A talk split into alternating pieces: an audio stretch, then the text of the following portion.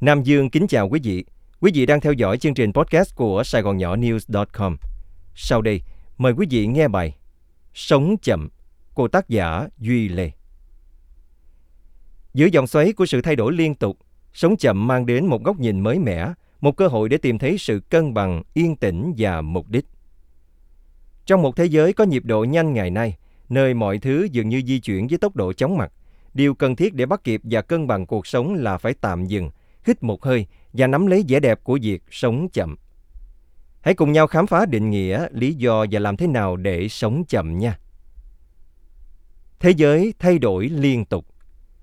Trong thời đại của những tiến bộ công nghệ nhanh chóng và những giải trí tức thì, thật dễ dàng để bị cuốn vào sự điên cuồng của một cuộc sống có nhịp độ nhanh. Thế giới xung quanh chúng ta phát triển với tốc độ siêu tốc, khiến ai nấy đều khao khát có được một khoảng thời gian để nghỉ ngơi. Thừa nhận nhịp độ nhanh của môi trường xung quanh là bước đầu tiên để hiểu giá trị của việc chấp nhận tốc độ chậm hơn. Bản chất của việc sống chậm. Sống chậm là việc thay đổi suy nghĩ của bạn và áp dụng một cách sống có chủ ý và có ý thức hơn, tận hưởng khoảnh khắc trong hiện tại và hoàn toàn đặt tâm trí vào những gì mình đang làm. Việc này còn mang một định nghĩa là có chủ ý về cách mà bạn sử dụng thời gian, tập trung vào chất lượng hơn số lượng và tìm thấy niềm vui trong những điều đơn giản mà cuộc sống mang lại. Lợi ích của việc sống chậm. Sống chậm mang lại vô số lợi ích giúp nâng cao sức khỏe tổng thể của mỗi người.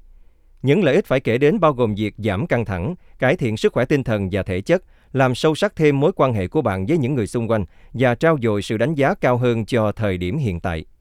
Bằng cách sống chậm lại, bạn sẽ đạt được sự rõ ràng, thúc đẩy sự sáng tạo và trải nghiệm cảm giác viên mãn hơn trong cuộc sống. Kết hợp việc sống chậm với một cuộc sống có nhịp độ nhanh. Việc sống chậm không đòi hỏi bạn phải hoàn toàn tách rời với thế giới có nhịp độ nhanh mà mình đang sống. Đây là về việc tìm kiếm sự hài hòa giữa hai điều này và việc kết hợp các thói quen sống chậm vào thói quen hàng ngày của bạn. Thiết lập các ranh giới, ưu tiên cho việc chăm sóc bản thân, hạn chế sử dụng các phương tiện công nghệ hoặc siêng năng thực hành chánh niệm. Nói một cách chi tiết hơn thì tránh kiểm tra điện thư công việc trong thời gian dành cho gia đình mình. Chỉ định một khoảng thời gian cụ thể cho những sở thích cá nhân và đừng để những việc khác làm gián đoạn. Dành thời gian để tập thể dục, thiền, đọc sách hoặc tham gia vào các hoạt động mang lại cho bạn niềm vui và sức khỏe. Thiết lập quy tắc không xài điện thoại khi đang ăn tối hoặc tạo các khu vực không có công nghệ trong phòng ngủ của bạn để ngủ đủ giấc và thư giãn hơn. Dành thời gian nghỉ giải lao để lấy lại hơi thở, hít vào và thở ra thật sâu, thật chậm. Tham gia vào việc ăn uống có chánh niệm bằng cách thưởng thức từng miếng ăn một. Đánh giá cao vẻ đẹp của thiên nhiên hoặc môi trường xung quanh bạn. Bằng cách áp dụng những việc làm này, bạn sẽ bình tĩnh hơn trong mọi việc và có một mục đích rõ ràng trong cuộc sống gấp gáp ngày nay. Trong một thế giới chuyển động với tốc độ nhanh không tưởng, việc áp dụng lối sống chậm là liều thuốc giải độc hiệu quả cho sự hỗn loạn và những đòi hỏi trong cuộc sống hàng ngày của mỗi người để tìm thấy sự bình yên, ý nghĩa và sự viên mãn giữa những cơn bão của cuộc đời.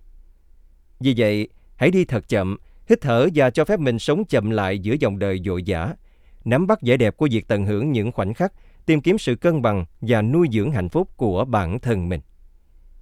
Đã đến lúc khám phá lại vẻ đẹp của sự tồn tại một cách chậm rãi và nắm lấy mục đích của cuộc đời mình rồi. Theo Medium. Quý vị vừa theo dõi chương trình podcast của Sài Gòn Nhỏ News chấm com cùng với Nam Dương.